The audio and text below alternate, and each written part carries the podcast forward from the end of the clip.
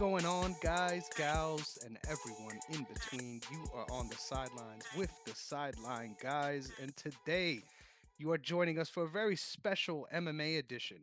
Um, of course, I've got my brother in arms, my brother from another mother, my guy Negron Squared, Sean Negron.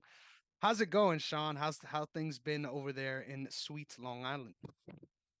It's good, man. Uh, man, as regular as this card is, I'm very, very excited about it. There's so many great fights in this card, even though there's not a technical title on the line. I am as excited as I could ever be, especially coming off of a UFC 290. This is going to be a very fun card, and I'm very much looking forward to it. Heck yeah, and there's not not a lot of room for us, unfortunately, to dive into 290 talk. Um, but had an awesome time with you over there. So once again, thanks for that invite. But like you said, you tipped our hand a little bit here. This episode, we're gonna be uh, talking all things UFC 291, giving you the full preview before we get to Saturday night's main event, and then of course, um, giving our picks and plays throughout for each of these fights. And then at the end, we're gonna play a little fan a dynasty fantasy MMA game, which I'm really looking forward to since fantasy season is now upon upon us in the NFL world. I figured why not why not try to make it applicable over here to the MMA world? So looking forward to drafting our lineups for UFC 291 and beyond. Um, but with all that being said, make sure that you're following us on all social media platforms. You can find me at Negron MMA on Twitter, as well as Chris Negron underscore, well, X, whatever the hell you want to call it at this point. Um, and then I'll have um, Sean do his in a second, but make sure you're following the brand as well at OTS Media Co. on all platforms, OTS Media on YouTube. We've got a lot of dope stuff coming for to you guys. Some Lord of the Rings trilogy talk, which I'm really excited about. Got to watch that um, that that trilogy for the first time and had a lot of pretty So dope things to say about it. Yeah, man, you got to check it out. It's actually really good. Like I thought, I, I'm a pretty nerdy dude, right? So it's like right in my wheelhouse. Um, but uh, it's actually a much better movie in my opinion than I ever would have anticipated. Like I think anyone that isn't even into fantasy could like dig into it and enjoy it. So I would highly recommend. But if you want to hear us talk about those movies, uh, check us out on OTS Media Co. as well as all other sports and all other uh, lifestyle needs. Uh, we're looking forward to doing our NFL previews coming up real soon too. So a lot of dope stuff on the horizon over there at the channel. Make sure you check it out. Uh, but with all that being said, Sean, why don't you tell them where they can find you as well? Sorry to make them wait. No, that's fine. Uh, I love doing these. You can find me. I'm assuming we're still calling it Twitter for the time being. Uh, at Sean Negron 26, same last name. Um, and then you could find me at BS Reports on Twitter. I have my own website, bsreports.org, where you want to be a writer, you want to be anything sports related, and you need help getting started, reach out to me. You can reach out to me on either accounts, and I'll help you get there. Um, I have a baseball podcast as well called At That's Baseball. You could find me there. I have a bunch of different things. I have another football podcast that I'm about to start for the second season at the National Fan Loop. That's going to be exciting. Looking forward to getting that started again. And uh, yeah, you you you you'll never not find me. I'm I'm doing everything sports. You know, this is uh my first year tapping into the MMA UFC world. Uh, I've been watching it for the last you know ten years, but now that I get to talk about it, it's it's amazing. I love it, and so now I can officially say I talk every sport. So this is uh this is awesome. Heck yeah, I'm loving it. And you really do know your shit, man. So it's always a pleasure to have you on the show to I break my down best. these cards. And man, eh, ahead of time too. Like I feel like there's some times where I'm here tripping out, kind of blending a couple fighters together in my brain. And then you're like correcting me, like, hey, what, what are you talking about? And I'm like, hey, not it's seldom that someone can match me. So I appreciate that. Uh, with all that being said, let's let's get straight into it, right? We got a lot of different fights we got to break down here but um, we got to be transparent, right? That's that's what we do on the show. Uh, our last sort of card breakdown we did was for UFC 290. Um, our final scores, unfortunately, we had one fight fa- fall out, which was the Jack JDM three name Jack Jack Della Maddalena versus uh, Josiah Harrell fight. Uh, so that one got null and void. But our record for the week, mine was three and five, and Sean went four and four. So Sean is kicking my ass. Last two cards he got me on picks, and this one, uh, I mean, none of us were 500, right? So well, well you were sitting just at 500. So we got to get our acts together. So we picked the perfect card. No one could predict what 290 had become. I don't think anyone could have predicted that that was going to be the car of the year and that you could have seen Robert Whitaker go down, you know, Dan Hooker to have the comeback that he you, did. You called that. I did. I, well, I brag. thought Dan Hooker was going to win because he's had the experience, but I didn't think that when after that first round, I was like, man, I really wish I picked Jalin Turner. But you know, like, and I I did feel that Robbie would have had one final thing left in the, in, in the chamber for him to to go out like that. But you did you did pick Alonzo Menifield, which I definitely wish I did now. I, I watching that fight, I remember just sitting there, what the hell was I thinking? Mm-hmm. But uh yeah, no, it was it was a it was a great card. Probably go down as card of the year unless something takes it over, but it was uh it was it was a lot of fun. Heck yeah, and I'm hoping this card is another contender for that as well. Uh, you know the card is good when you go home, right? Next day you watch the whole thing again, right? That that's how good Absolutely. it was for me. So uh looking forward. Hopefully this weekend's card is more of the same. So let's jump right into it on the prelims. Our first fight of the night, we've got Miranda Maverick coming up against Priscilla Cachoeira. Um, obviously this is a little bit of a quick turnaround, right, for Miranda Maverick. Um yes. I'll I'll start with my sort of thoughts on this matchup. Um, I, I think as far as prospects goes, right, it's pretty clear why Miranda Maverick is a big favorite here. I think she's sitting about minus 300. Um, I like the matchup for Miranda Maverick. This is a good bounce back fight, right? Uh, but if you're looking to play this fight, uh, this is a dog or pass kind of fight for me. And my my reason of thinking that is although I'm a big fan of Miranda Maverick's upside, I feel like especially as of late, she hasn't really lived up right to that potential that we saw in her debut, uh, getting a really nice elbow knockout, and some of the fights even she had in Invicta.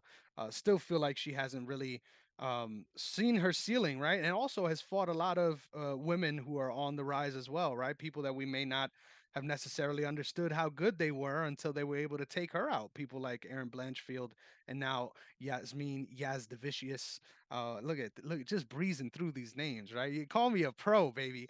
Uh, but as far as the this matchup and the way it plays out, um, I think this should be a relatively easy win for Miranda Maverick. Um, I personally wouldn't put her in any parlays though, just because Priscilla Cachoeira at this point has cashed as a dog so many times. Um, and just through pure what I call MMA insanity, right? You don't you don't have to be better. You don't have to be more technical. Uh, you just sometimes you just got to be more durable and a little bit more powerful, right? And I think if if Priscilla Cachoeira has anything, it's raw power, right? And and the ability to sort of change the tides regardless of how well you were doing before that. Um, this is a dangerous fight, and that's why I like it. I'm gonna officially pick Miranda Maverick, uh, but I will not be surprised at all if Priscilla Cachoeira ends up cracking her in an exchange and getting a finish. So it's one of those fights, right? Uh, women's MMA, women's science. Uh, shout out to my guy Punchlist um, MMA, my guy Dave over there. Uh, sometimes the dogs, man, they just cash in women's MMA, regardless of how how short those odds are. But um, I'm gonna make my official pick as Miranda Maverick. I think on the feet she's a little bit more technical, and then has a whole nother avenue as far as pursuing takedowns and top control that I think Priscilla Cachoeira really doesn't do, um, at least in her UFC run so far. So I, I like this matchup, man. But I'm going Miranda Maverick. What about you? Mm, tough one to start the card off because this is. I feel like it's. I, I feel like the odds are a little heavily favored for Miranda. I don't know. Um, hmm, I, I have not been sold on Miranda for probably the last two fights, and Priscilla starting to get my attention, especially with that last TKO win. I, I like every part of me wants to say Miranda because Miranda has the hype around her, and she's supposed to be like, you know, people are really starting to pay attention to her. But like you said, like I could see a situation where Priscilla just cracks her and just finishes her within, you know, the second round. Like it could it could be that quick. But I believe in the hype of what Miranda can be. I don't know if she's ever going to be any top 10 contender or top 5 contender, I should say. But both are having a tough UFC run to start. And so right now I'm going to go with Miranda because these are I feel she's having a quick turnaround to bounce back from the loss. And I think that that will start with a nice win here to start the card off right for uh 291. I like it. I like it. We're both going the same direction, but you can't hate it at, at all. I think this is a bounce back fight for Miranda at Maverick. And if she doesn't win this one, then we really are going to have some issues, right? Like, I feel like this is the one where if you have trouble here, right, it's, it's not looking so hot. So definitely uh, a lot of questions will be answered with this fight for sure. Um, next up, th- this one's a, a, a sneaky banger right here. I feel like this is the uh, one of the hands down favorites to go under a, a round, in my opinion. Uh, we got semi the Jedi Matthew Semelsberger coming up against Uros Medic. I hope I said that correctly. Uh, but two guys that just come to bang, don't give a fuck, and and throw caution to the wind. I'm gonna throw to you on this one. Uh, how do you think this one plays out? Oh, I don't know. Oh, it's a tough one. Uh, I haven't liked what I've seen from Matt this last couple fights. Uh, even the win against Jake Matthews didn't really sell me. Um, and then the loss to Alex Morono really had me thinking. Eh, but I'm not really high on Medina. Uh, wow, I see. I'm see. This is what happens. I'm not saying any more names. I'm just gonna say fighter A and fighter B at this point because it, it's. I'm gonna say Euros. Is that is that that's definitely That's messed beautiful. up. But You you know what? it. That's what's gonna that's what's gonna be. I'm not a big fan of Selmelsberger, but oh, this is tough for me. I feel like this is such an in between fight, Mhm, and I, oh, you know what? Give me Matthew for this one. mhm. Uh, I think this will end in someone's getting knocked out, but oh god, this is I, I could go with Euro, but just give me Matt. I, I don't want to waste any more time. Just give me Matt. I'm not sold. That's the thing. I'm not sold on this fight yet. That is fair. That is fair. Um, I would say I feel like I don't really have a good sense of either of these guys, right? At this point, I feel like um, from what I've seen from Medic, it's either he is getting knocked out in short fashion by Jalin Turner, or he's losing a fight that he ends up coming back to win against uh, Omar Morales. So it's kind of like not really sure what to expect, right? Um, I remember being really impressed with him in his contender series victory against Aalon Cruz. Um, Cruz was su- super hyped up coming in, and he was able to get a finish really within two minutes of that fight. So, um, I feel like this is another fight for me. Just to give a full context, Matthew Semelsberger is a minus 190 favorite, and uh, Euros Medic is sitting at plus 160. Um, this is another dog or pass for me. I feel like even when Semelsberger is doing his thing, it feels like a a sprint to the finish, right? It feels like a I need to get you out of here right now. I'm gonna self-destruct uh, kind of situation. And I mean, you could say the same thing about Medic too, right? So that that's what makes this fight super shady. I'm staying away from all money lines. I, if if you're gonna go anywhere on this, uh, go under, right? Go under two rounds or something like that if you could get it at your house. Um, I think that's a pretty fair bet. I'll, I'll be really surprised if this one goes to the decision. Um, I'm gonna I'm gonna pick Matthew Semelsberger. I think he's the more Hmm. powerful athlete from what we've seen so far.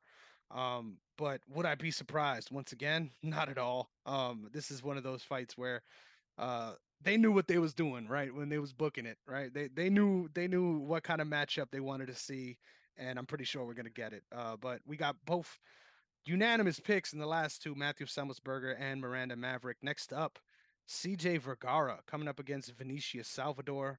Um, I'm a I don't know why. I'll, I'll, preface my my next sentence by saying I do not know why. Uh, but I'm a huge CJ Vergara fan. Like Me since too. That's funny. yeah, since seeing him on the contender series get a get a huge upset, and then the war he just came off of right where Yep. um he literally was fighting for his life. and at certain points running away from his opponent just in the opposite direction um and then was able to come back and and really mount what I, what I thought was a historic comeback victory against Luan Lacerda. Um that that was a crazy fight right at at home and I don't know what it is man. I just I love his approach to the fights. I feel like he isn't super disciplined, right? But he go he gets after it and he knows when to sort of remove himself from situations if it's getting too dangerous. Um Vinicius Salvador also surprised me a lot in his last fight against Victor Altamirano. I think Altamirano's a little bit better than people give him credit for. Obviously, just came up short against Tim Elliott. Um, but I think this one's pretty cut and dry for me. I feel like on the feet, uh, CJ Vergara should be able to um, land better strikes and sort of keep things at range. I'm a little worried about uh, Vinicius's length in this matchup and being able to sort of push clinch exchanges and you know what? Actually, I just talked myself out of this one. Give me the underdog, the first dog pick of the night, Vinicius Salvador. I think size Mm. matters. Um, and I think in this matchup at flyweight, it's just going to be a matter of who can sort of implement their game plan. And unfortunately, I don't really trust CJ Vergara um, to be consistent in that way. Now, that's no shade. Once again, I just gave him a lot of praise before I, I made the pick. Uh, but give me the underdog, Vinicius Salvador. Interesting. I think um I think he can win uh Vinicius if he gets a takedown. But I don't know. uh, Going off of uh going off of being a fight of the night for Vergara, they both fought on the same card, I think. Mhm. I think it was the Sandhagen one. So um I remember the CJ Vergara one winning fight of the night and I liked everything that he was doing that that fight. The only thing was the takedowns that that concerned me. feel like he gets taken down and then it's kind of held down. Mhm. And I think Vinicius could definitely do that and steal a round or two, or steal, you know, and and it could go that route. But I I honestly do expect CJ to take that fire from that incredible fight in his last one, Mhm. and I expect I expect the win. Honestly, I don't know. I want to say it could be knockout, ground and pound knockout, but as long as CJ doesn't get taken down and you know get exposed for more, you know, than four or five minutes of ground time, then I could see him absolutely winning this fight. So right now, I'm going to stick with CJ and uh, believe that he can get the job done and kind of make a statement to build back up. I, and that was the thing that uh, shocked me about this spe- uh, specific fight. Why they chose these two fighters to fight. Um, I was surprised that coming off the loss for Vinicius, you know, brand new to the UFC, that they were going to give him CJ Vergara right after that. Vergara Mhm. coming off a fight of the night. Like that's a I felt like that was a pretty lopsided thing, but the Vinicius is a bigger guy, so I could see it going in what, you know, UFC fans consider a boring fight where you could hear the first booze, but I you could also hear fight of the night sort of cheers where this guy comes in and just shuts the lights out. So I'm gonna believe that that's what's gonna happen. I'm gonna believe that this fight card is going to be one to remember as well, and with all these incredible names on it. So I'm going with CJ with knockout win. Ooh, I like it. I like it. He's going by knockout too. Um, I'm I'm gonna write that down, right? Via knockout. I think I think we should try to give those sort of picks as well. I think I'm gonna try to incorporate that moving forward. Whether I think it's gonna be a Bonus decision or points. some sort of finish, right? Might as well, right? A little bonus That's points right. to throw it in there. Uh, but we got our first dog pick, right? Sound the alarms. Uh, let's start barking, baby. Next fight. We've got Jake Matthews coming up against Darrius Flowers. Um, I am not familiar with Darrius Flowers in any capacity, right? So this kind of feels like a toss-up pick to me. Um, right now, if I'm not mistaken, um, let me just double check this. Yeah, there, there's not even the odds out. There's not even odds out for this Ah, right there now you go. on the UFC.com website. So There you go. as far as uh analysis here, you're not going to be able to get too much out of me. I'm going to say as far as Jake Matthews' career has been going, right? I think the story of his career has been potential, potential, potential, right? Uh, since he made his debut, um, everyone's always co- sort of looked at him as a, a real um, incomplete project, but someone that can really grow into his own at this weight class. Um, obviously started at 155, now made the made the move permanently to 170. Um, I don't I don't know what it is. I feel like when it comes to uh Jake Matthews performances, it's either he's hit or miss, right? Like in the in the Fialo fight, that was just a banger, right? Where he was able to be the first one to to, to crack the chin and get the win. Um, but in even in the Semelsberger fight, I felt like there was times where he was getting hurt pretty e- relatively easily in exchanges, and then found himself on the bottom and just wasn't really getting up. So I I'm I've always been a, a a fan of Jake Matthews and what he's been able to do. I think he once again his potential is uh, through the roof. Um, his frame, even for when he was at lightweight, was absolutely massive, and still now at welterweight, he's a big dude, right? So um, I don't think he's gonna be sort of outgunned in that way. Um, but I am a little nervous, right? I think Darrius Flowers, from from everything I'm seeing, he's a, a knockout puncher. He gets um, five, nine wins by knockout, seven first round finishes. Um, so look for this one to be a banger for however long it lasts. Um, I'm gonna.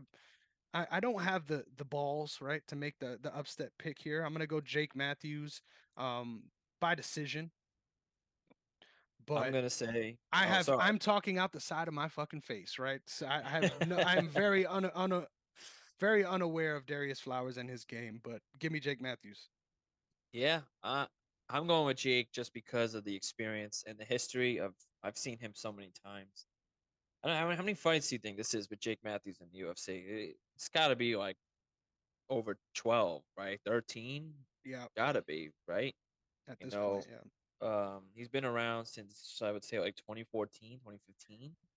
So I'm gonna take the experience of knowing how he fights. There are times where he comes off super flat-footed, and you know he was supposed to be one of the next big things to come into the UFC, one of the biggest faces that they could have developed. Didn't really work out that way. I felt like every time he fought one of a top 10 component, you know, he sort of fell, and uh, to keep it lightly. But there are times where he comes in and has one of the best fights you can get on a card. You know, he's had he's had performance of the nights, he's had fight of the nights.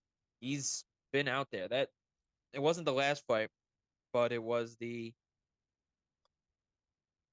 uh Yuri Glover card where he had I think performance of the night.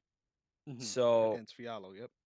yes, there you go. I always forget his name because it's it's it, it's like 'Cause it's hard to pronounce. It, it, it looks like Fia, uh, Fialho, but it's Fialo. There you go. Yeah, yeah. So I always, yeah, I always forget that. Um, so I'm I'm expecting that, and with this guy with no experience, he was on a Dana White Contender Series. He's he only has the win through the injury, um, in the first round. So there's not much to really go based off of there.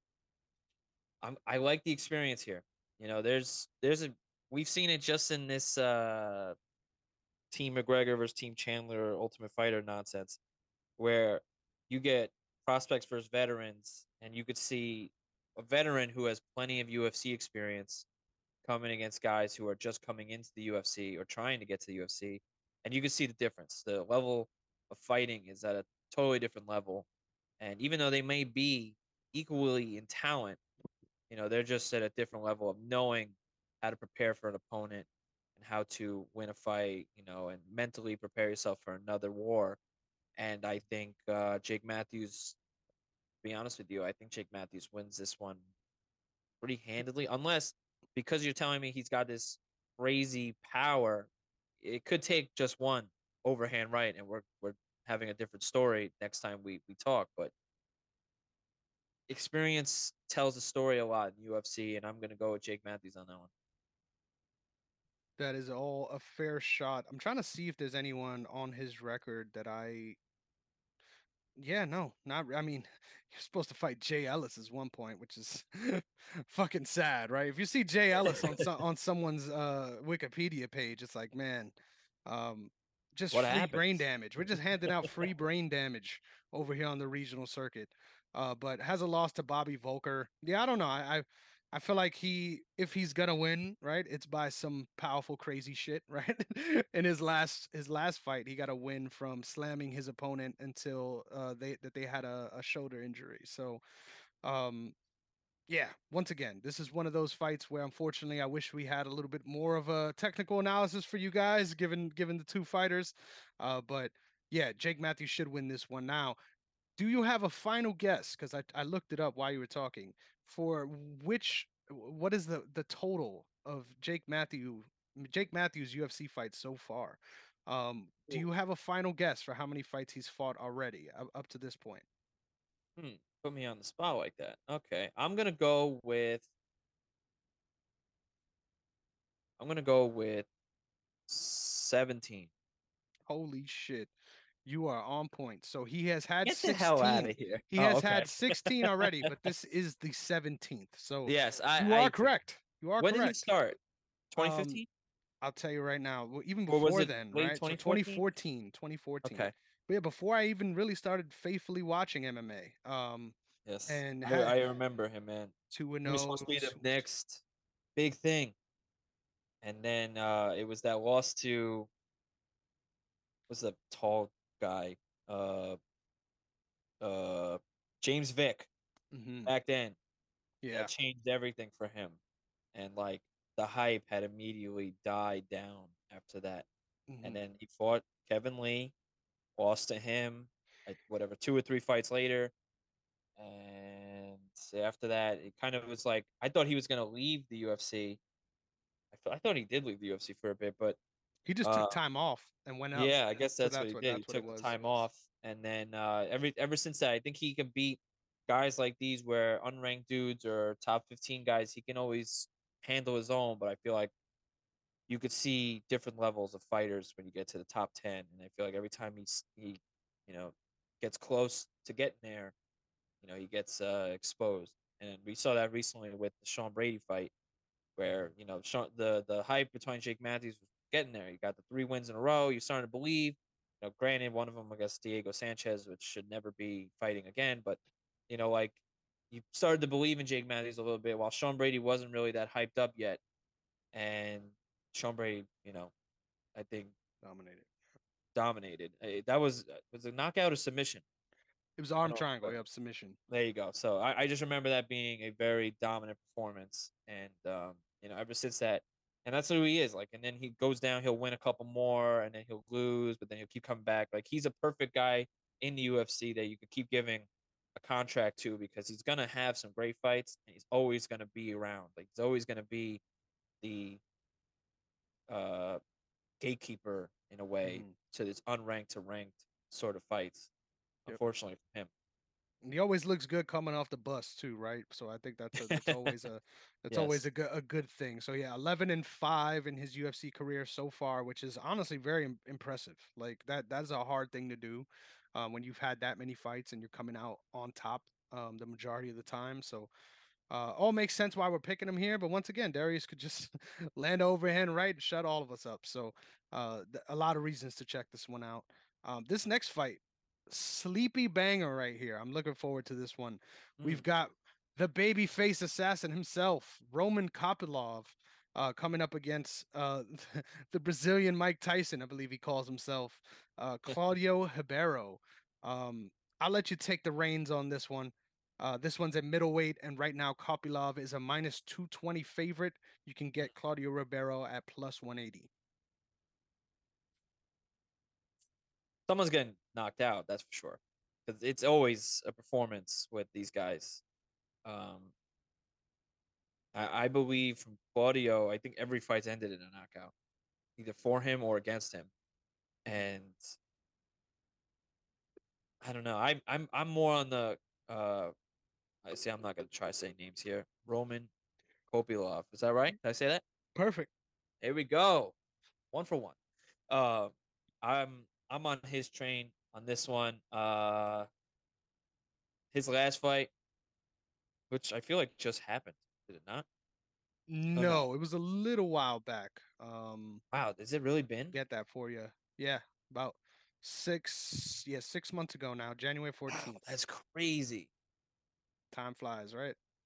I felt like that was like a month or two ago. That's crazy. Um, wow, that's wild. Okay, so um, I'm gonna go with him. I'm gonna go with Roman by knockout in the first round. Okay, I like that. I like that. Ground Um, and pound at the end. I think he stuns him. Dude, eyes roll back, and then it's elbows and forearms to sleepy time. for sure. Um, I don't know what it is about Claudio Ribeiro, but I find him to be such a fucking weird dude. Like, with all due respect, uh, very much has Johnny Walker vibes, right? Just a insane Yeah. athlete for the division Yes. at middleweight. Uh, but the weirdest thing about him, shout out to this, right? I have to mention this, is uh, the woman that's always in his corner. I don't know if you're familiar with what I'm even talking Mm. about right now. Uh, but there's an older woman, right? Whenever I see her, I can almost imagine it being his mother potentially, right?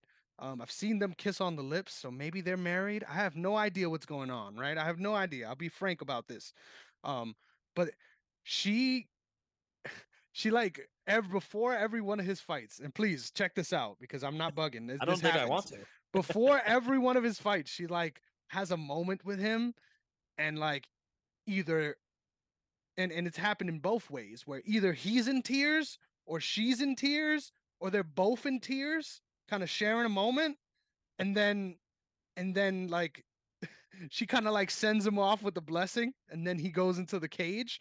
Just one of the most stranger corner relationships right that i i'm not sure what the situation is so i'm not trying to speculate or talk shit uh, but just one of the funnier uh, people to sort of pay attention to before the fight, right? These are things that I always am sort of keeping an eye on, trying to.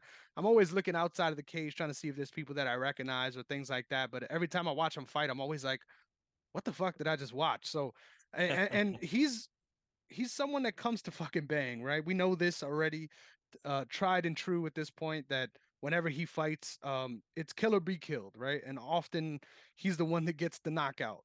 Um, his last fight wasn't fortunate enough for things to go that way. Um, I just been such a big fan of Roman Kopylov's improvement, right? Earlier on in his UFC run, just had a horrible time against a lot of veteran wrestlers and was at a point, right, where he was like, I think I think one and two in the UFC. And he took some time away, came back with a little fro, and just turn into a completely different beast of a fighter, man. I think on the feet, he's super technical, throws really nice, sharp, straight punches in combination, and really moves well for the middleweight division. And I know that that's not a high bar to clear, right? Uh, but always able to for, sort of uh, keep his opponent chasing um, while also putting himself in a good position to land strikes. Um, I'm a big fan of his improvements and what I've seen so far. So I think I'm a little bit more um, firm on this pick than most people, right? Uh, I'm gonna go Roman Kopylov here. I think this is for me one of my parlay pieces, right? Potentially, I, I think it's that uh, one-sided of a fight. I think this is an IQ test. I think if Roman Kopylov loses this fight, I think it speaks more to um, him sort of falling into that same pattern we saw in his earlier UFC career versus Claudio Ribeiro sort of having his breakout moment. Um, I I don't think Ribeiro's going anywhere, even if he loses three in a row. I think he's that one of those kind of fighters that the UFC would just love to keep around, and I think eventually will find himself on a winning streak. Uh, but give me Roman Kopylov here by TKO as well. So we got two Roman Kopylov picks here. Um, not too much disparity so far, so I'm looking forward it's just to weird. see. I might have to right? start changing it up. Copy lot. No, no, don't do it just for the sake. Um, but um, yeah, this one feels like another one that's gonna you, you you'll be good betting the under on this one. Um, next up, one of my all-time favorite fighters, Derek Lewis, coming up against Marcos Rogerio de Lima. Um, Derek Lewis is a plus 155 underdog, while Marcos de Lima is a minus 180 favorite. I'm taking a dog shot here off rip. I'm not even going to break Hmm. down the fight. I'm letting you know that I'm picking Derek Lewis by TKO. And my reason being is I think he knows at this point that he needs a career resurgence, right? And I think in this matchup, while I agree that Delima has more well-rounded skills, um, th- this may sound strange when, when you consider the fact that Derek Lewis basically gasses in every one of his fights, but I think he has a way deeper cardio base than Delima. I think the first round is going to be real dangerous. If Derek Lewis gets stopped in the first round, won't be surprised, right? We've been seeing him on a streak of getting knocked out early, and it has been sad. It's been breaking my heart. Um, but I think the longer this fight goes, the more Derek Lewis will have to offer. And I think, especially if he's able to manage the range, specifically getting out the way of leg kicks early on and not letting that become the story of the fight, I think Derek Lewis is going to be um, landing big shots come the second and third round. And I think Delima will really be there to be hit come the third round. So I'm going Derek Lewis, a late round TKO here. Uh, but once again, heavyweight MMA, I won't be surprised by anything. I could also see Delima taking him down, cooking him from on top, and getting a ground and pound victory as well. I won't be surprised by that. Uh, this is a heart pick 10 times out of 10. Uh, but I think Derek Lewis's upside, even at this stage of his career, is much higher than Delima. So give me Derek Lewis. Tough. Tough, tough, tough, because I love Derek Lewis, but I'm going against you. Um, I think Marcos is built to land, last in these three rounders right now. I think Marcos's biggest downfall is the submission game. I feel like he loses a lot. Uh, once he's taken down, it's kind of like ine- inevitable. I feel like that's what we've seen throughout his tenure as a UFC fighter. But I'm not I'm not sold on Marcos really, like at all. But I also I feel like everyone's kind of figured out Derek Lewis's game plan of kind of standing and banging with you, and if you could just avoid getting hit in the face, which is I guess not easy to do in the UFC, but if you can avoid getting that overhand right from Derek Lewis, and you know getting stuck into the onto the cage and getting pieced up. If Marcos can escape the first round, this is Marcos' fight all day. I think Derek Lewis will gas out within like six or seven minutes, and then I could see Marcos sub- submitting him or just getting some sort of TKO victory on the ground and pound, like you said. Um, I would love to see Derek Lewis win because I love Derek Lewis fights. He's a his fights are always one of the best fights on the card. It's always going to be tense, interesting, and he's one of the funniest dudes I know. Like I, I every time I see him, he's makes me laugh. So, and he's got one of the best power. He's got the record right for most knockouts in UFC heavyweight history, I believe. So, Yep. I'd love to see him add to it, but I feel like Marcos is perfect for the Derek Lewis is perfect for Marcos because this could help him push him because I think Marcos is probably right outside rankings. Like I, I, I thought, I thought he was gonna be 15, but um, Yep. I would say this is a nice win for him, and this kind of pushes Derek Lewis' career outside of rankings. Maybe he has one more in him, but I'm gonna go Marcos by submission or by ground and pound TKO uh, at the end of round two. I like it. I Sorry, like it. No, yeah. Respect, right? You got to do what you got to do here. Um, I'm gonna write down. I'm gonna write down officially third round for me. You said second round, right? Yeah. All right. TKO round two. All right. It's gonna be a great fight, but I feel like we're It's gonna be a to mess of a fight, right? Like it's gonna be fucking sloppy, no matter I where. think it, it reminds me of Derek Brunson in a way where you kind of know the the blueprint in front of you of how this fight's about to go, Mhm. and uh, if as long as it goes according to game plan for the opponent, it's gonna work out for the opponent, and I feel like that's what's gonna happen. But at the same time, you could see like a Curtis Blaydes situation where Curtis Blaydes should have absolutely won that fight, and then one little uppercut, and uh, I shouldn't say one little uppercut, one devastating uppercut out of nowhere, and all of a sudden, you know, Derek Lewis walks away with his with his hand raised. So, you know, Curtis Blaydes was dominating that fight, and then all of a sudden he wasn't. So that I can see a absolutely I can see a situation happening with that, but if it doesn't happen like that, I think it's Marcos all day. That's very fair. Very fair. Next up, we've got Gabriel Bonfim, the second of the Bonfim brothers, coming up against Trevin Giles here at welterweight. Giles is a minus 315 favorite. Um, Gabriel Bonfim plus 260. So Ooh, I'm gonna wow. throw to you on this one, man. What do you what do you think about this matchup? Wow, I'm surprised that the odds are that much. I'm, I'm going with Trevin here. I, I really like what I've seen from Trevin, and I think, to be honest with you, I think it's going to be a absolute banger of a fight. And the fact that you put it on ABC to be your prelim uh, top fight has me believe that they believe that Trevin Giles will win this one. Or Giles. I, I see. I'm done. It's even. It's a simple name, and I can't get it. But, um,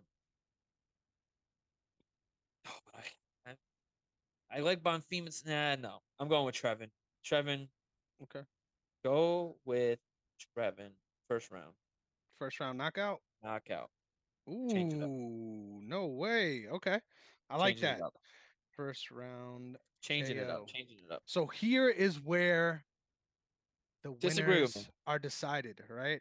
I agree with you on the first sentiment where you said I was surprised by this line, right? The the line is insane.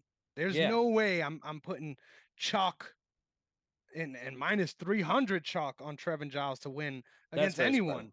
Uh, but let alone against um but against Gabriel Bonfim here. Now, hear me out, right? Hear me out.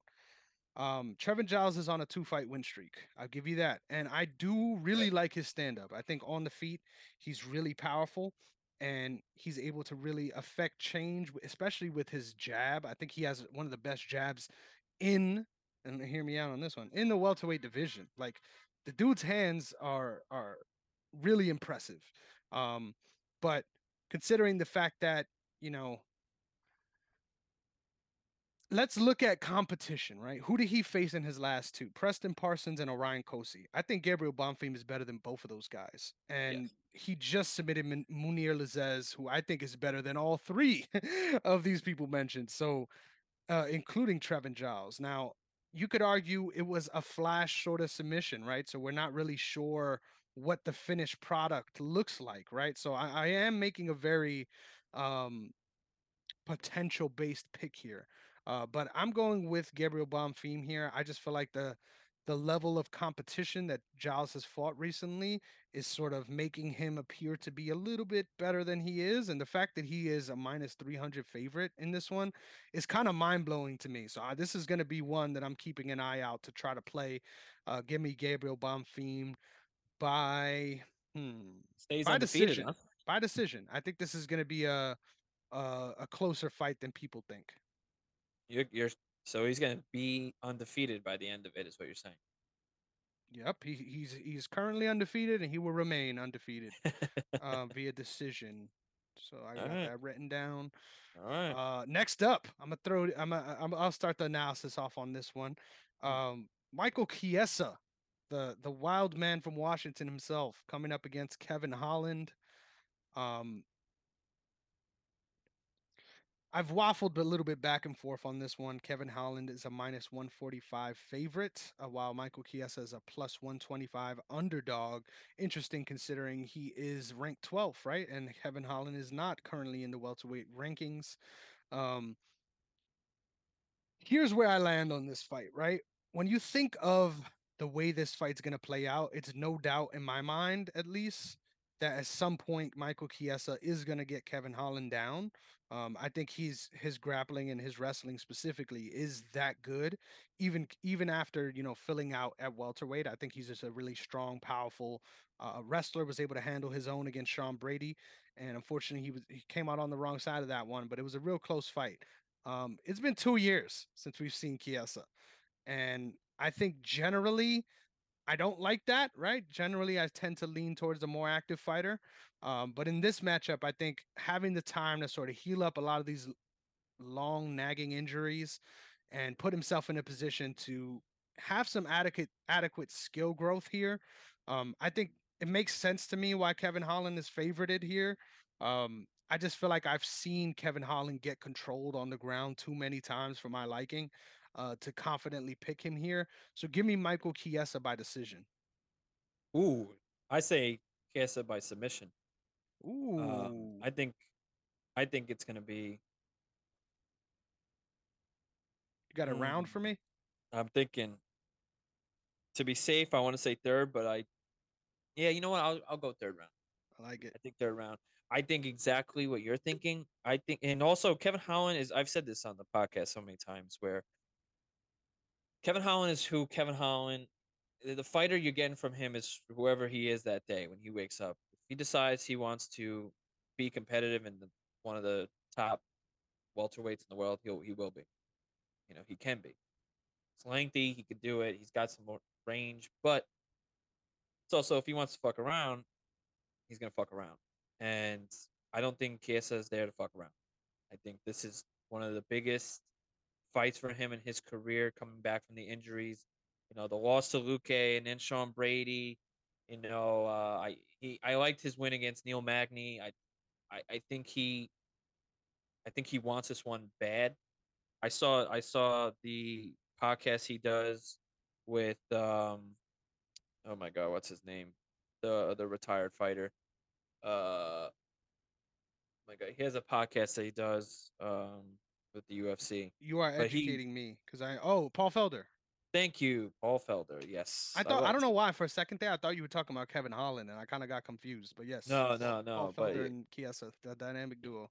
he looks so motivated and he Hmm. does he looks like he really really wants this one know he's say he's going at this in a totally different mindset but he is so determined to get back into the rankings and i know he's 12 but back into the rankings of being a top 10 fighter and showing people that he can still be a champion and uh i think it starts here i don't i'm not i said this in the last podcast as well where i don't really believe in the kevin holland top 10 fighter hype i think he's a great fighter, but I'm not much to believe he's ever going to crack the top 10.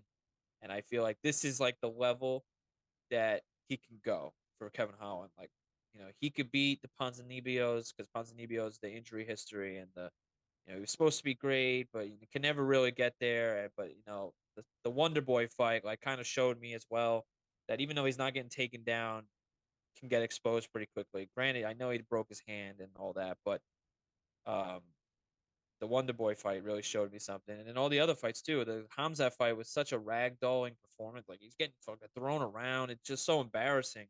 Granted, that fight should have never happened. That still believe that UFC thing was such a little conspiracy, but um, that's how I feel. He's had some great, great wins, and Kevin Holland could crack him, and then all of a sudden we're having a completely different conversation. But I, I believe if Chiesa never had gotten the injuries and dealing with all the lingering stuff, still fighting, he'd be a top 10 guy.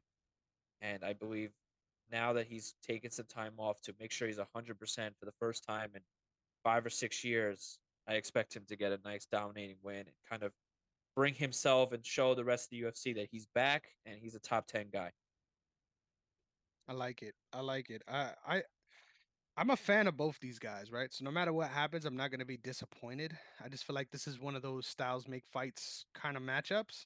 And if Kevin Holland wins, it's going to be by some dumb shit, right? It's going to be it's going to be Yeah. by some silly punch that didn't really land directly but somehow wobbles Chiesa and puts him in a position to get finished, right? That that's the kind of situation I see as far as um his path to victory and and do I think that that is a, a a result I want to bet on? Not at not not at all. Um, but once again, Kevin Holland has good grappling too. So this is it, I, this is one that we can look pretty silly come the end of the night for making the pick.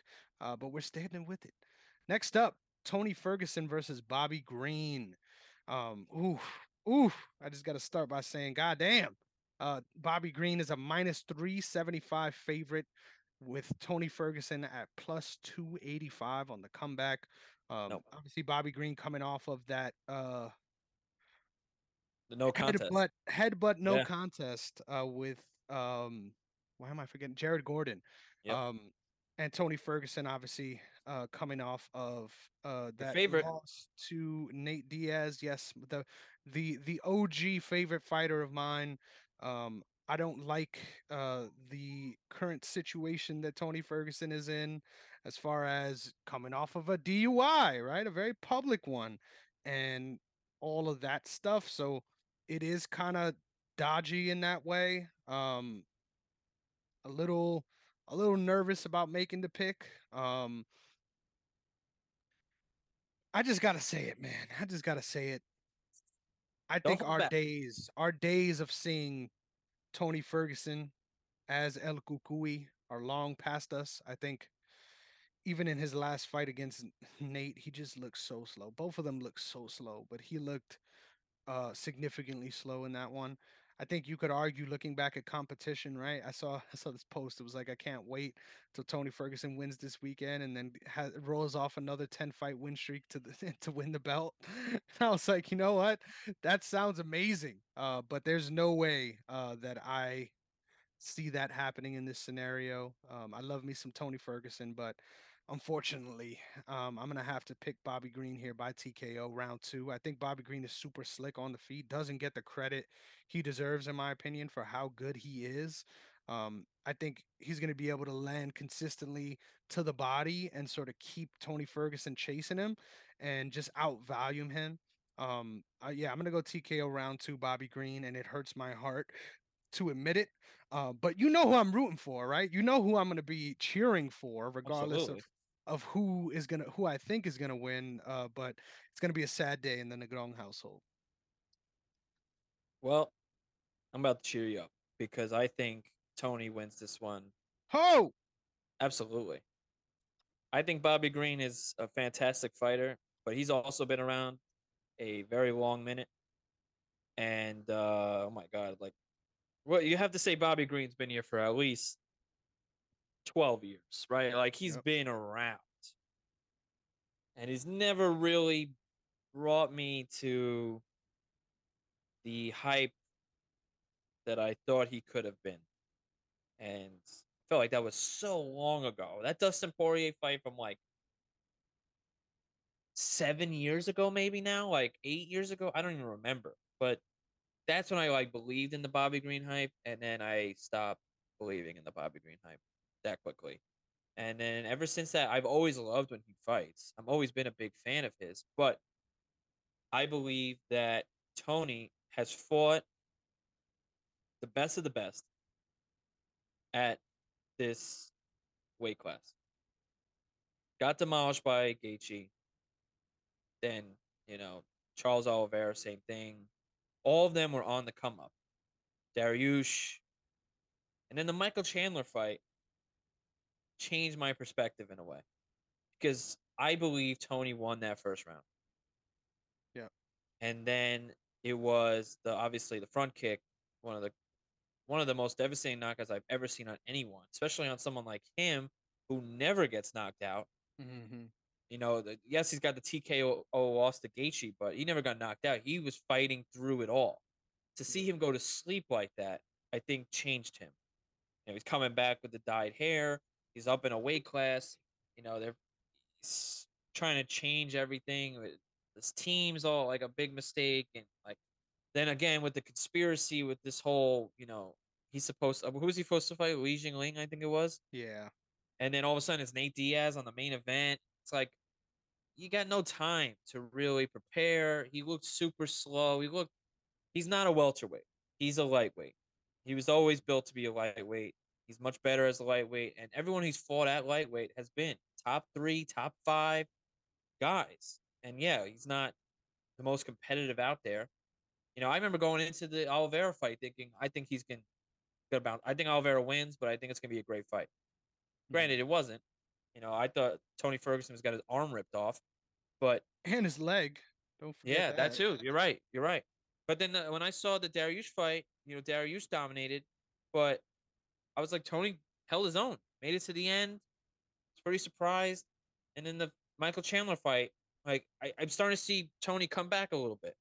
So I feel like when you go from Gaethje, Oliveira, Dariush, Chandler, and then the, the Nate Diaz fight, I really don't count for him because up in a weight class, now you're fighting at a, a, a I don't even know if they kept it at welterweight. I think they did a catch weight, and then I, I believe maybe I'm wrong, but then having literally less than 24 hours of knowing who your fighter is, like that that that whole thing was bull and whatever. You know, I that was that was made for Nate Diaz. That was a that fight was made for him to win.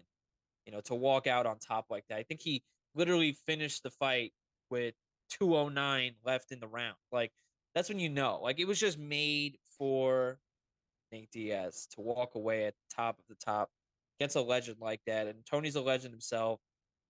But Bobby Green is not on that level anymore. And I think Bobby Green is the gatekeeper of unranked fighters. And if you can beat him, you know, you could start to believe you're going to be a ranked fighter. But Bobby Green, every time he gets close to fighting these top guys, it never, never pans out for him. And I think that's exactly what happens here. I think Tony gets a win because I don't see Tony walking away. Tony can't. Tony's his own worst enemy. He should have walked away two fights ago, but he's never gonna do that. And now he has a he looks he looks like a totally different person now. I just saw the embedded. Yeah, I'm going. Honestly, I'm going with Tony here. I don't know if it's gonna be a knockout because I don't know what type of power Tony has anymore. But I think he's a way better fighter than Bobby Green here, and I I have him in my parlay to to win, and I'm going Tony. If it's not decision, I'm going with third round knockout. I'm writing that down for the prediction because you just made my night. I would love for that to be the case. Um, Bobby Green is someone that also has an indomitable chin, right? So um, I hope this turns into the war that that it could have been a couple years ago. Exactly. Um, but I, I just feel like Bobby Green. This fight's too much. Long overdue. Yeah, Super long overdue. And it's because Tony was on top of the world for so long. Yeah. He would never getting never. that He would never fight. He would have never fought imagine Bobby. fighting him. Yeah, literally. That's what I'm saying. Like Bobby's been around, and he never got to Tony's level. And yeah, Tony's fallen off, but Tony's fallen off to the best of the best. Mm. Bobby's fallen off years ago to the mediocre, and the guys who have weren't even in their prime yet, going past him. Like every time he wins two, he loses one. Then you'll lose two more, then win two more, and he just always he's always flip flop. So I I really believe Tony, and it's only I, I almost I want Tony to lose because I want him to retire. I don't want to see him keep fighting. It reminds me of like Donald Cerrone in a way, where I love Donald, but please stop. Like it's scaring me every time you get in there. But I think Tony Ferguson's too good for uh, is is his own worst enemy, and he wins, and then he thinks he can fight another two or three more times based off of one win. And I think that's what happens on Saturday night. I like it. I like it. Nice thorough breakdown there. Uh, next up at welterweight, we've got the number Mm. seven ranked Stephen Thompson coming up against the number fifteenth ranked Michel Pereira. Ooh, Um, What a weird one. yeah, very very strange matchup. Karate versus uh, karate. odds wise as well. Um, Stephen Thompson is a minus one sixty five favorite. The comeback on Michel Pereira is plus one forty. I'm gonna let you take the lead on this one, Sean. Go ahead. Well, like I said, karate versus karate here. Um, this is gonna be this is gonna be fun. This is gonna be really fun. It's, it's gonna be it's gonna be a banger. Um, the the Pereira fight where he had against Ponzinibbio, that one fight of the night, that was one of the best fights I've seen from both of those guys in five or six years. That was an incredible fight. Uh, it was it probably my favorite fight because it was on the freaking Howie Home fight night. Can't stand Howie Home being a main event. I can't can't take it. But that was that's got my attention, thinking and and, and believing in Pereira again. I I went into that fight thinking Ponzinibbio was gonna win, turn his you know tides around, but I think Pereira was great, and I think this fight is something that Wonder Boy has always wanted. He's always wanted a guy that he doesn't have to wrestle with and you know have to deal with you know creating separation. Both these guys want separation, so I think these guys are gonna absolutely just throw down. And I think Wonder Boy is a way better fighter than Pereira, so I I have Wonder Boy. But this is gonna be such a fun fight. I don't think people are talking about this enough because you have this main event that's just gonna they're gonna kill each other. But this whole card, everyone's gonna kill each other, especially the main event. I mean, the main card. But I think this is gonna be um, an amazing fight, and I think unless you know uh, unless Pereira tries to go with the wrestling, and I don't think he's really gonna try to do any sort of grappling or anything like that. I think this is gonna be a nice little stand up karate versus karate. I know Pereira doesn't do exactly karate; he does karate and something else, but you know, Wonder Boy is strictly karate. This is fun. This fight has been rumored for like five years, and now I'm so glad that it's happening because they're both in the ranked, and it, you know you can't say this is a weird eh, time.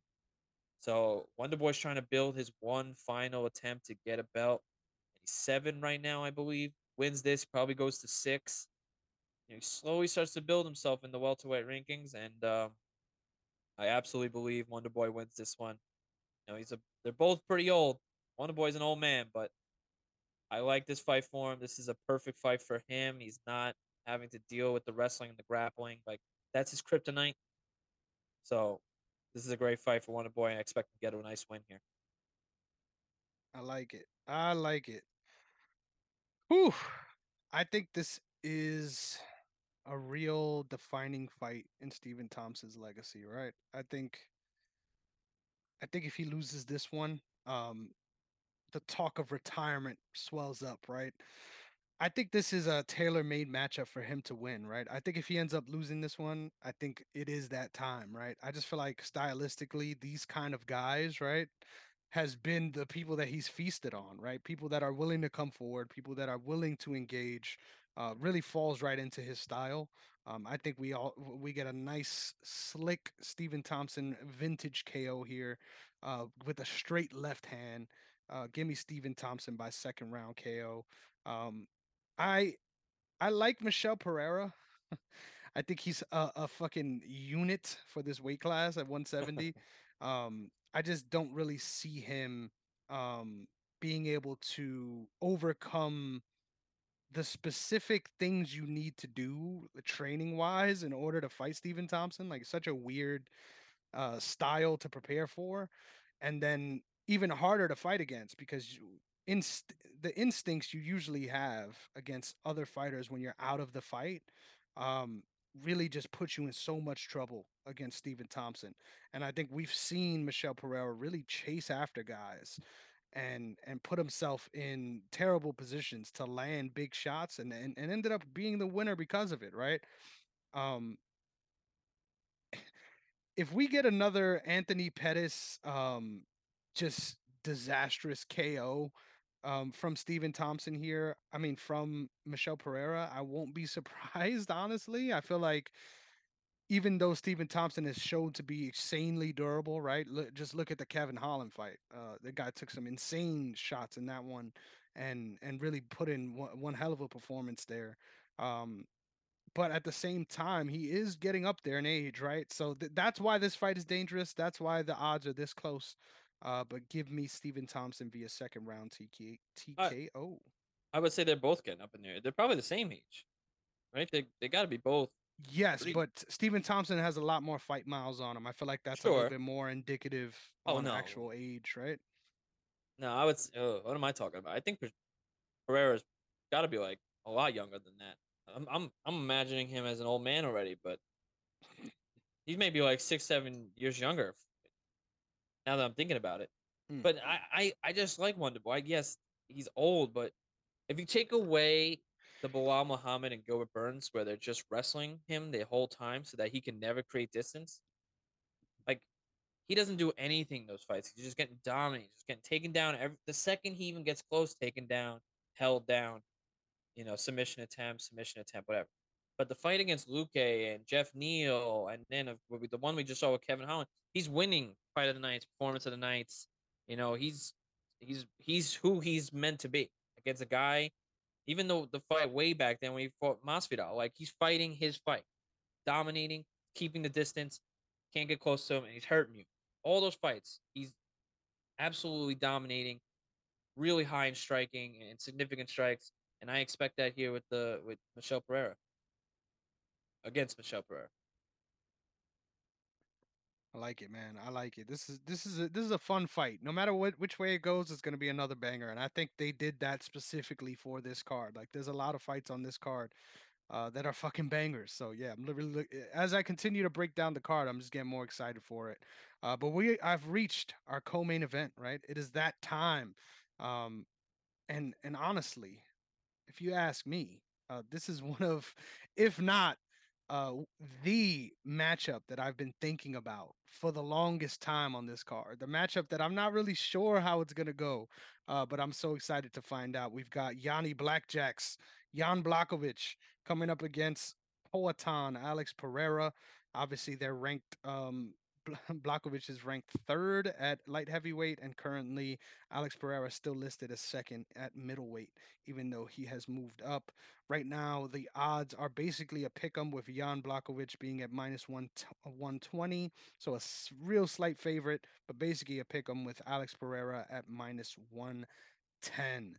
Now, when I imagine how this fight is going to play out, I think we have a really fun, really fun indicator, right? When you think back to the Jan Blachowicz versus Israel Adesanya fight, where we have a kickboxing-based striker in MMA coming up against the bigger foe, right? In Jan Blachowicz.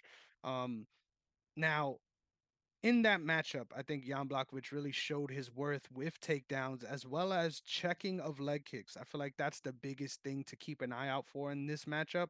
I think Poatan is really good with low calf kicks, um, but Jan Blachowicz has, in my opinion, the best. And this is maybe a hot take, right? And, and may, may get a couple people to look at me weird, but he has the best kick defense in MMA, in my opinion, uh, across the board.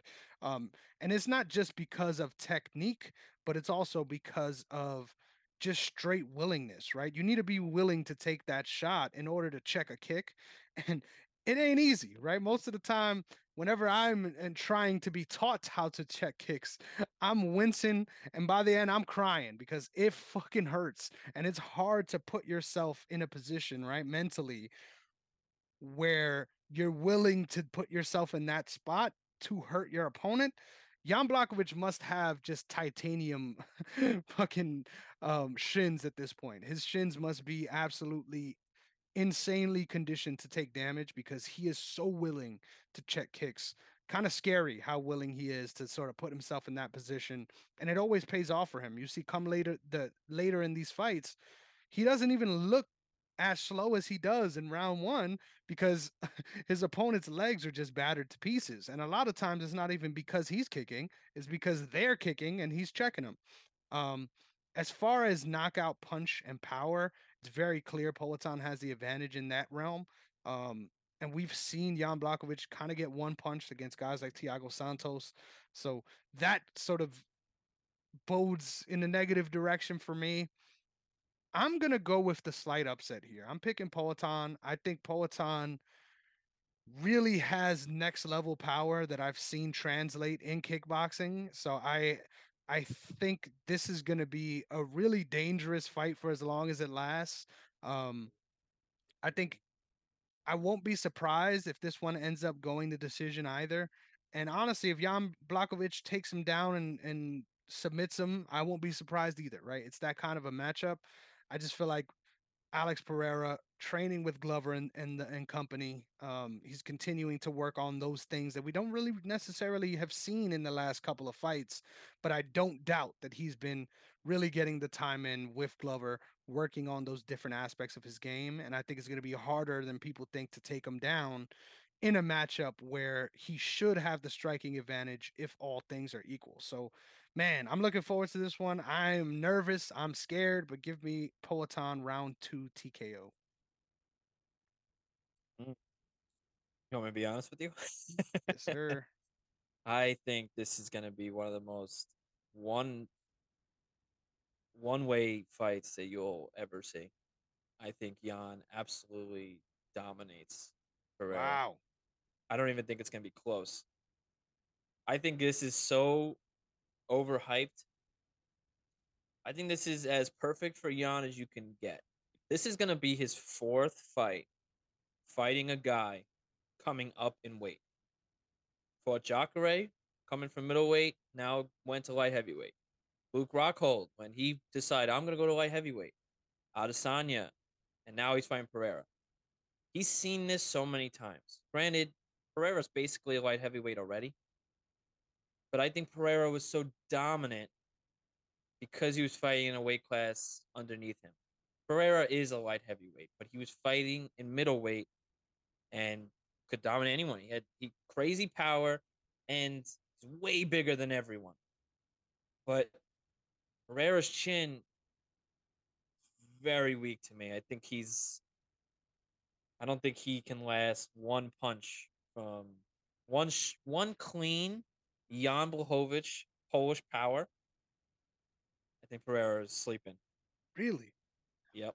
I honestly do. And I don't think Pereira is even remotely close to Jan's level when it comes to light heavyweight. I think I think they should have given Pereira like a top 10 guy and maybe I would have gone with him, but to give him Jan, a former champion, and I'm I'm not even on the Jan Blachowicz train because that Magomed fight, he lost that fight. And you know, he, he was great against Rakic and then you know, I I'm not sure how 100% Rakic was at that one.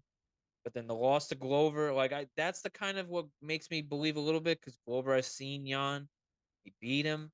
You know, he now is telling everything to Pereira on how to beat him. I get it, but Glover's a different style fighter than Mhm. Pereira. You know, he's gonna take you down, he's gonna smother you and just take your breath away, literally, and choke you. Pereira's gonna stand with you and just give you, you know, some crazy combinations and that crazy left hook, and it's gonna take your head off. But Blachowicz can do the same thing, and I think Blachowicz is on a totally different level here. And I think we're gonna see it within the first two or three minutes when Blachowicz has Pereira scared. You're gonna see it. Uh, I honestly, to be completely honest with you, I would be surprised if it goes past round one, but I absolutely believe Jan Blachowicz knocks out Pereira within this fight, and it won't even be close. Holy shit. This is hot take central. I did not expect that at all. I love it though. I love I love a man that's convicted and you sir are very confident in th- that it's going to happen. Do we have a I would- round pick here? Yeah, I would absolutely love for Pereira to win because then you could set up so many storylines here. Mhm. Then you get Pereira versus Yuri because now Glover's retired. You get this sort of situation here where just like Jan Glover could tell what to do about Yuri, and then if not, you know whatever happens with that fight. If if Pereira wins that fight, if I'm totally wrong about Pereira, and he can go and beat uh, Yuri after this, then oh my god, then you set up this whole storyline with you could have Pereira as the as the light heavyweight champion, Adesanya chilling at middleweight. Maybe Adesanya comes up to fight again to try to become a double champ. You could make a, such a crazy storyline. So Mm. I would love for Pereira to win. I'm not really too sold on Blachowicz beating Yuri. I don't think that's gonna happen.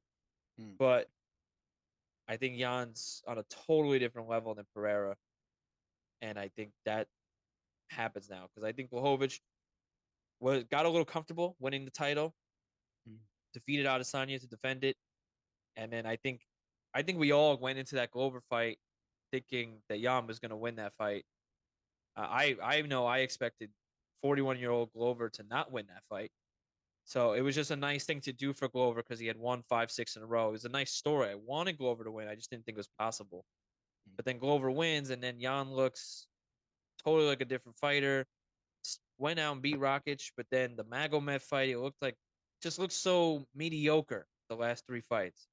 But I think it's a perfect thing for for him to get Pereira because he's gotten the experience with three other middleweights coming to light heavyweight and dominating all three of them. This isn't new territory for him. And for this, it sets up a title fight, which he so desperately wants that belt back. I think this is the perfect stepping stone for that. And that's what I think happens. I love it, dude. I did not expect that at all. Honestly, I felt that way initially. Like I felt like gun to my head, my initial pick when I heard the matchup, I was like, I'm Jan, Jan Blachowicz by decision. Right, that was my initial pick. So the fact that you're picking by KO is really fascinating. I think what we saw with his chin really had to do with the weight cut more than anything. Remember, Yeah. um, Alex Pereira fought at, at light heavyweight in kickboxing, right? He never Yep. fought at middleweight in kickboxing. Um, Well, he was a two weight weight uh, world champion, but the weight classes are closer to Yeah, yeah, yeah, yeah. 205 versus the actual um Yep. 185 division. So I think that is also affecting your your thoughts on his chin, right? But I hey, I love Jan Blachowicz' power as well. Yeah, I, send some shots, fan. man. Send some shots my way. Let's go. I'm a big fan. No, tell no, me I, why g- I'm wrong. I gotta, I gotta, I gotta, I gotta talk my shit too because I'm like, I, I do see where you're coming from. I could see how you arrived there. Um, but it's just, in my opinion, it's hoping that Jan Blachowicz can do a lot of things consistently. That unfortunately, I feel like as he's gotten older, um, the peak right of him being able to do those things consistently, I don't think is there. Um, I agree. I think had Rakic not got injured, right, I think there's a big chance that he would have lost that fight, um, based on how it was going before the injury. But who knows, right? Maybe maybe the injury was caused because of some of those checks that I was talking about earlier, right? We can't just assume um, that it was just a freak accident, right? So Man, this is a fun fucking fight, and you could tell we're on opposite ends of this, but there's so many different angles. So I love it. I love this co-main event. I can't wait to be sitting down watching it. Uh, but we're on opposite sides. Can't wait. Can't wait. This might be the one that determines who wins this week, right? Um, Absolutely. but d- do I did I get a round from you? TKO Oh, okay. round what? Hmm. I actually I have another question for you, but to answer yours, I'm gonna say round two. Yep, just like me. Round two is the winner. What is your question, brother? My question was I, I I forgot to ask you this before, but I'm gonna ask you now since we're still talking about it. You know, with everything that happened with Yuri and then um with what's his name that I love how I'm forgetting. Um oh my god. Jamal Hill. Yes, Jamal Hill, obviously great. It's like a light heavyweight division is a little cursed right now, but were you happy that they didn't make this a five round title fight underneath the BMF belt or above it, whatever? Or were you happy that they kept this at three rounds and that, you know, they're kind of saving this for Yuri when he comes back to fight for the vacant, you know, whenever that's gonna be. But Mhm. um at first I kind of wanted them to make this fight, you know, a five rounder. They both have our champ were champions. They know five round experience. I would have loved that to see uh, you know, both of them dig down maybe a little late, you know, in the training camp to do, but Mhm. I would have loved to see it. But as time has gone by, I'm glad that they didn't because um I I think it's best to leave it for Yuri to fight for a vacant belt, not to fight against someone who really didn't deserve it. Because this fight wasn't deserving to be a championship level fight. You- th- th- Mm. This was the number one contender fight. So if this was an interim fight, I would have been like, okay, 100%, throw an interim title on it, 100%. But not to become the undisputed champion. You're, you're not. You're not undisputed because it's completely disputed. So it's it's it's disputed squared at this point. Yeah. There's, there's two asterisks on the title run. exactly, exactly. So, yes, I do feel What like think?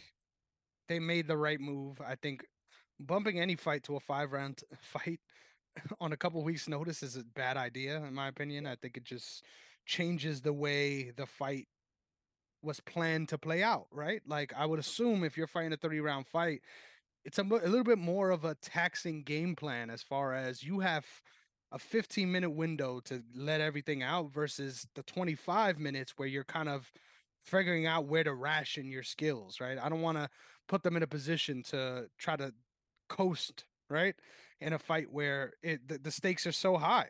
So I think it made sense why that was the initial thought, right? Because this is the biggest light heavyweight fight on the horizon right now. So it makes sense why you would want to give it that asterisk. But I agree. I think Yuri is the king of this division, even if everyone is healthy, right? So I think him being able to fight for a vacant belt, considering how he left the title, I think that's a really good storyline. So I do like that. Um, would I have been mad if they'd done it? No. I think this is a fight that is deserving. If there's any other fight that is booked at light heavyweight that's deserving, is this one. So I, I wouldn't have hated it, uh, but I agree. I like that um, they didn't go that route. They kept it a three rounder because it feels like this one's just a number one contender fight now. There is more stakes, even though the belt's not attached to it. It's pretty obvious, right? This is number two and number three. So, and number one is injured. So, whoever wins this one is most likely going to be the guy to to face Yuri when he comes back. And I think that's an awesome matchup, no matter who it is.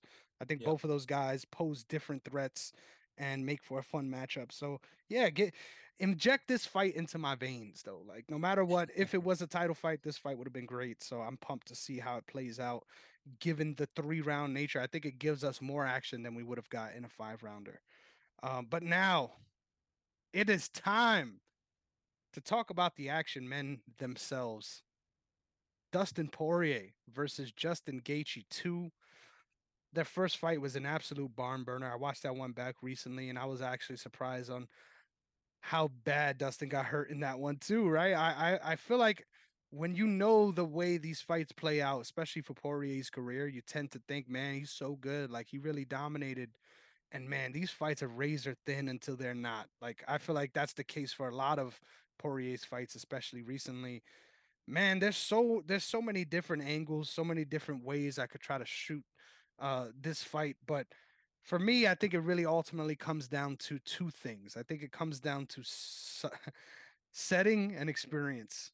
And I think the the the setting for this fight is in Salt Lake City, Utah, which is at elevation. And I think that's going to play a big factor in this fight. Now, why do I think that plays a big factor? I think it's very clear, right? Justin Gaethje trains at elevation. Dustin Poirier does not. And I think when when you consider their fighting style, they both kind of have the same gear, right? There's no uh let's let's cruise and figure each other out for none of these guys. Um we turn into a barn burner pretty quickly. And I think given that and also considering that between both of these guys, I think they're both at that stage of their career, right? Where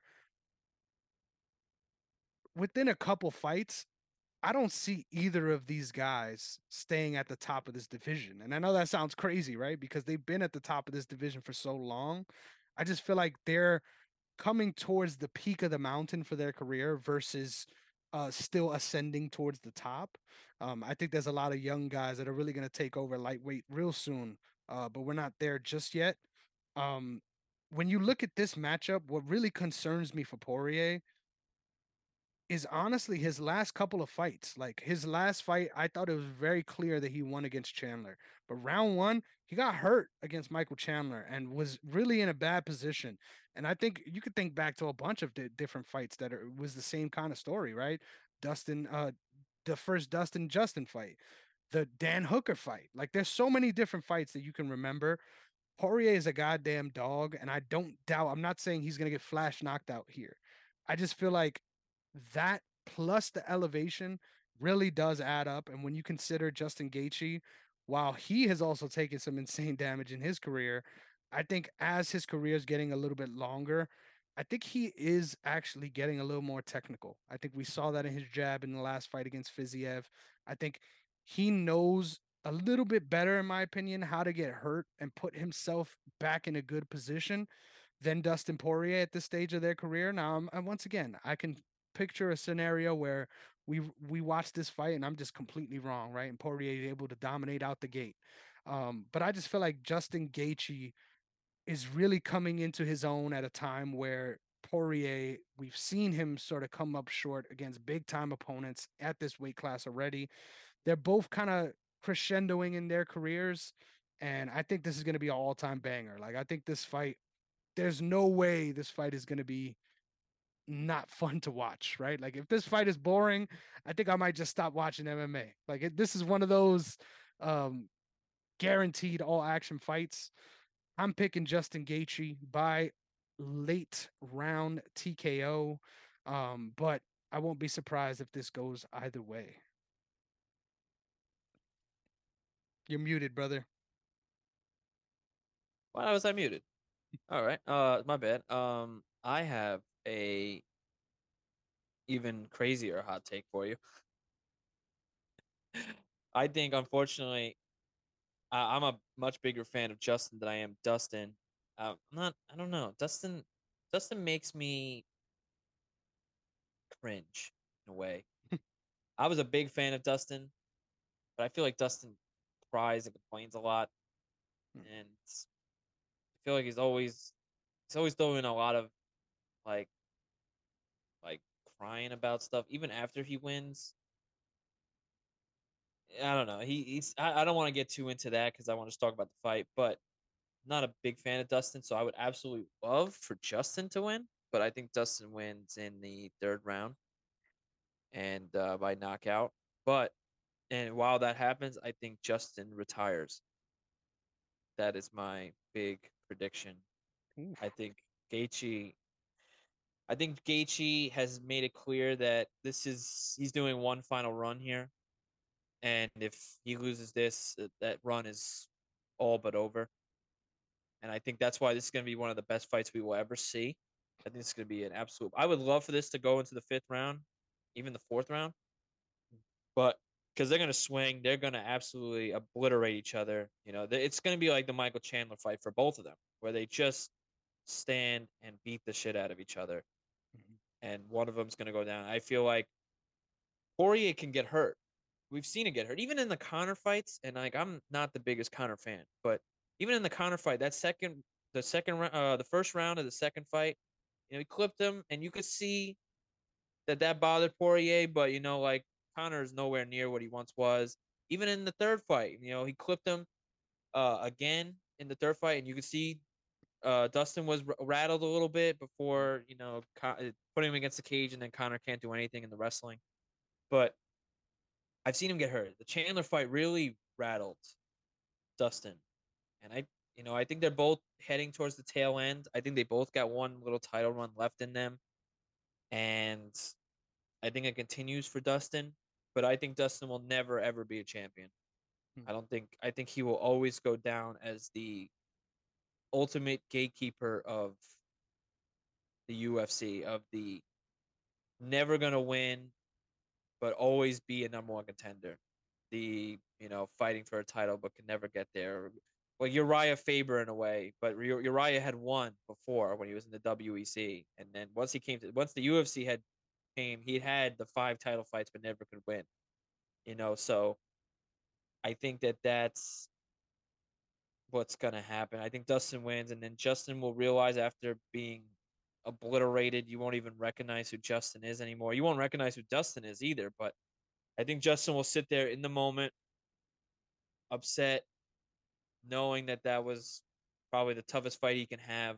Really knowing there's not going to be many people left to fight, and for what? He's got the money. He's safe. He's good. Um, and then retiring, putting the gloves down, and you know having the fans endure him and saying goodbye. Unless they do some sort of event in Arizona coming up that I don't know Mhm. about, but that's where he's from. I think this is it for Justin Gaethje. I think it's going to be a hell of a finish to an incredible career, and I think Dustin will continue on for another two or three fights until his reign is over. As you know, once he loses again, but I think Dustin, Justin, Dustin will win the BMF belt if that really matters, and then Justin will endure the fans, put the gloves down, and retire. Oof, I love it. What what is the round on this TKO that you gave me? I, I said I said third. I said Third, third round knockout, but I that's what I was saying. I, I hope it goes to a fourth and even a fifth because I want this to be probably one of the best fights you'll ever see in UFC. I think it, it's gonna be probably a top five, top ten fight. Mhm. We're gonna be sitting there wherever we are watching this, either if we're together or not. going, oh, oh, like you know, we're gonna be, oh god, we're gonna be doing this. Like, please, like you know, stop. It's gonna be tough to watch, but it's gonna be an incredible fight. And uh, yeah, it's gonna be sad to see someone like Justin go. But that's just my prediction. I'm not saying that Mhm. that's what's out there, but you know, because UFC doesn't, especially fighters, they don't tell anybody that they're retiring until afterward. The Yep, Robbie yep. Lawler thing was like a once in a lifetime thing that we we have never seen that really. So I think that's what happens, and um, you know, keep this train going. Yeah, I won't be surprised if both of these guys retire after this, to be honest. Like I, I feel like they're both at that stage of their career. But Yeah, I also won't be surprised if they both got three more in them, right? Like it, it's kind Yeah. of it's kind of a crossroads fight for both of these guys, and that's why I really like this matchup. And I like that it's a rematch too, because I feel like gives them time to get another look at a matchup that they already saw, um, but a crazy matchup nonetheless, right? Uh, absolute war. Please watch that first fight again. Oh yeah. Leg kicks were the dif- the difference in that one.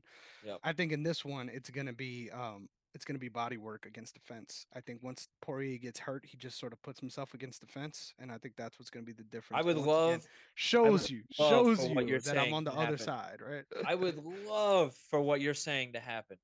Because I think whoever loses next, or, or once they lose, either one of them is hmm Because even in the embedded, I, I heard Poirier say this that he doesn't have to do this anymore. He doesn't really want to, but you know he's trying to get that title one last time. Like he's trying to get one last title reign. And you heard Gaethje say it in the last fight that he won against Fiziev. I think same thing. I think if Gaethje loses, he's retiring. If Dustin loses, I don't know if he'll retire right then and there, but I think he'll consider it. Maybe do Mhm. one more and then retire. But I think this could be the final fight for whoever loses. Whew. God And damn. then the other goes to a title shot. And what a way to go out, right? Like this is gonna be a, Absolutely. this is gonna be a barn burner, man. I can't wait for this one. And we've said that enough. So I think it's time to move on. But I'm looking forward to this, right? Because the more I kind of thought about this, I'm like, man, this card is kind of filled with a bunch of old guys, right? So yeah. Yeah, it is. so this kind of changes the way I think we should make these picks, but I'm really excited to do this little dynasty draft. So once again, for context, a dynasty league typically seen in football is where you are drafting players, right? With the idea that this this player will be on your team for the the future, right? Until they retire, they are on your team. And you got to consider that when you're making these picks, right? Whether or not, yeah, they might be good right now, but are they a good long term investment? And I think when looking at this card, there aren't many of those, right? So it kind of makes a sleeper pick here. So I'm going to flip a coin here. And the way we're going to run this draft is whoever gets the first pick. After that, it's going to be a snake draft. So it'll be one, two, and then it'll be two, one, and then one, two. So whoever gets the first pick obviously gets um two picks after that and same thing vice versa so Keeping it Sh- just in the card.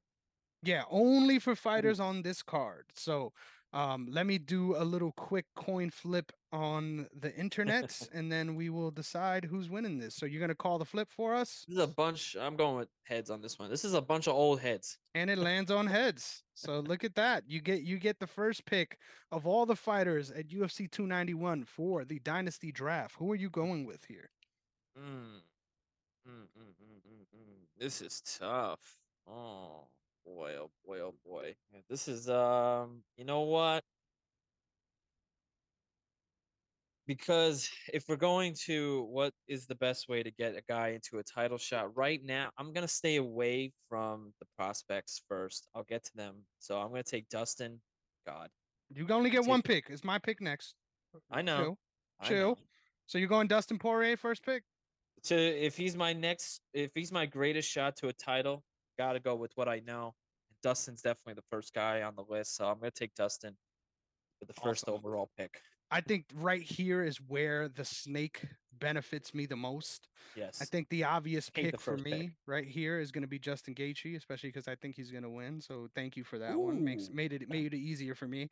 And then my my third pick here. Now this is where things get interesting, right? This is where if things go the way you laid it out, this isn't the That's right. best pick I could make, right? But I think this is the best pick, the best available player on the board, so to speak. Give me Alex Pereira with my third. I pick. love that. Thank you. That's a steal for me because I'm taking Jan. Because Oh, that's what I was gonna take really? anyway. You're Absolutely. taking old man Yanni Blackjacks. I'm taking Jan Blachowicz all day. Alex Pereira will never sniff another title fight again, unless it's against Adesanya if he decides to go back down. He's never sniffing Ooh, another title shot. It's just all not happening.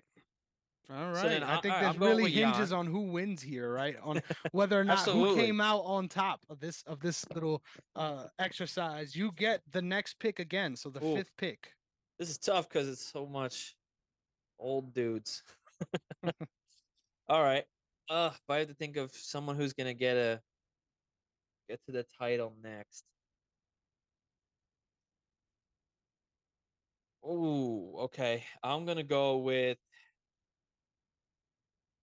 Oh my god, this is so tough. I got two I'm debating on. I'm gonna stick to the main card first. You're not gonna agree with it, but I'm gonna say it anyway. And I'm gonna go with Michael Chiesa.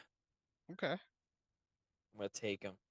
I believe he's still a top 10, top 5 fighter, and the injuries have killed him, but I think he could still be a top 10, top 5 fighter, so I'll take that for right now. I like that pick. I like where it's placed as well. I think no matter who, right? It, I think we're picking both of the guys in this fight, so I think it's fair. But I'm glad you went Chiesa because if I had the chance between the two of them, I was picking this guy anyway. So give me Kevin Holland with my sixth pick. So that leaves us with the roster of the following: Sean has Dustin Poirier, Jan Blachowicz, and Michael Chiesa, and I've got Justin Gaethje, Alex Pereira, and Kevin Holland. So we got a three team, di- three little team dynasty. Oh no no no no no no no no! You gotta you gotta go four. And oh, we're going got- four. We're You going have to go Okay. four. My bad. My You bad. gotta finish the snake. All right. Now, we did finish the snake technically, but okay. Seventh pick for Sean is well, no, one, two. we did Three. six. So now we're doing eight. No, yeah, you gotta fi- yeah, you gotta finish the snake because I would get the last, second to last pick, right? Or I don't know. I was thinking, yeah. So whatever. We'll do. we finished the snake because I went first. Where you went first yeah, and I you're went right, last. you're right, But it's all you're good. right. We we could go four. do I don't four. care. Let's go because. I want I want the fourth one to be a prospect or All right. someone we're looking at in the in the prelims here. So for the fourth, I'm going to go with. Oh, this is so tough. I have two guys in mind here, but give me Kopylov. That's who I Oh, want. you sniped me. Gosh.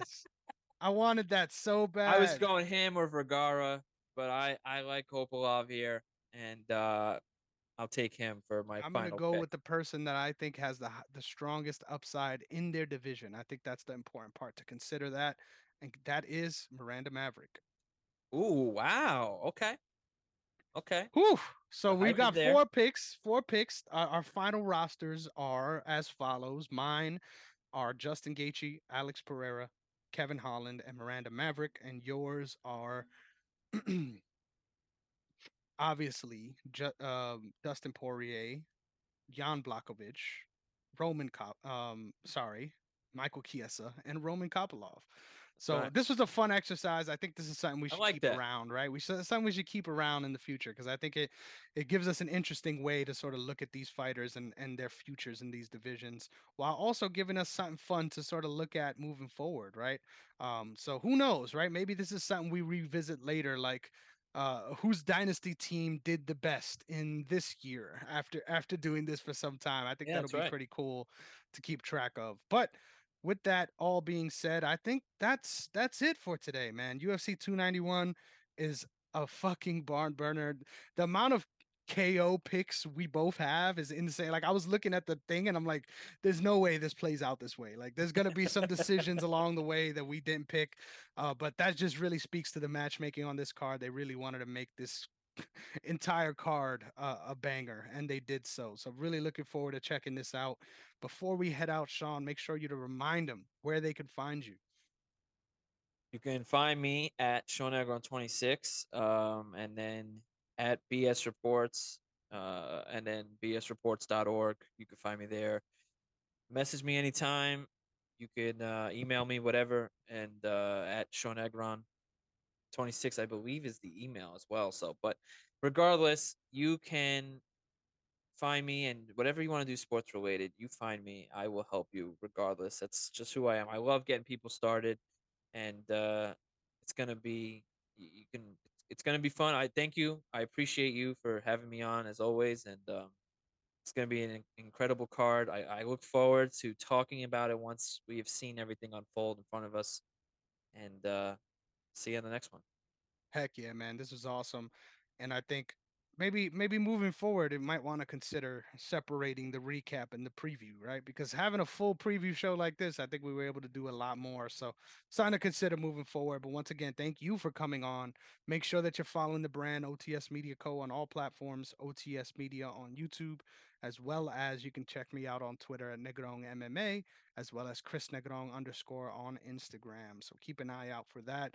Also gonna be having a TikTok on the horizon, but I ain't ready to make that commitment just yet. But once I am, you'll see a lot more content clips wise from Do a lot it. of the different shows we do on this channel. So make sure to keep an eye out for that. Sean, thank you so much. It's been real as always. Uh, one of the most accountable people in the podcasting industry, right? So if you need anything, definitely reach out to him. Make sure you're letting us know as well how you feel about the show. Let us know if there's anything you want us to add, anything you want us to change. What do you like? What do you dislike? We'd love to hear from you guys and tailor the show a little bit more to what you guys want. But with all that being said, we'll catch you guys next time. Peace.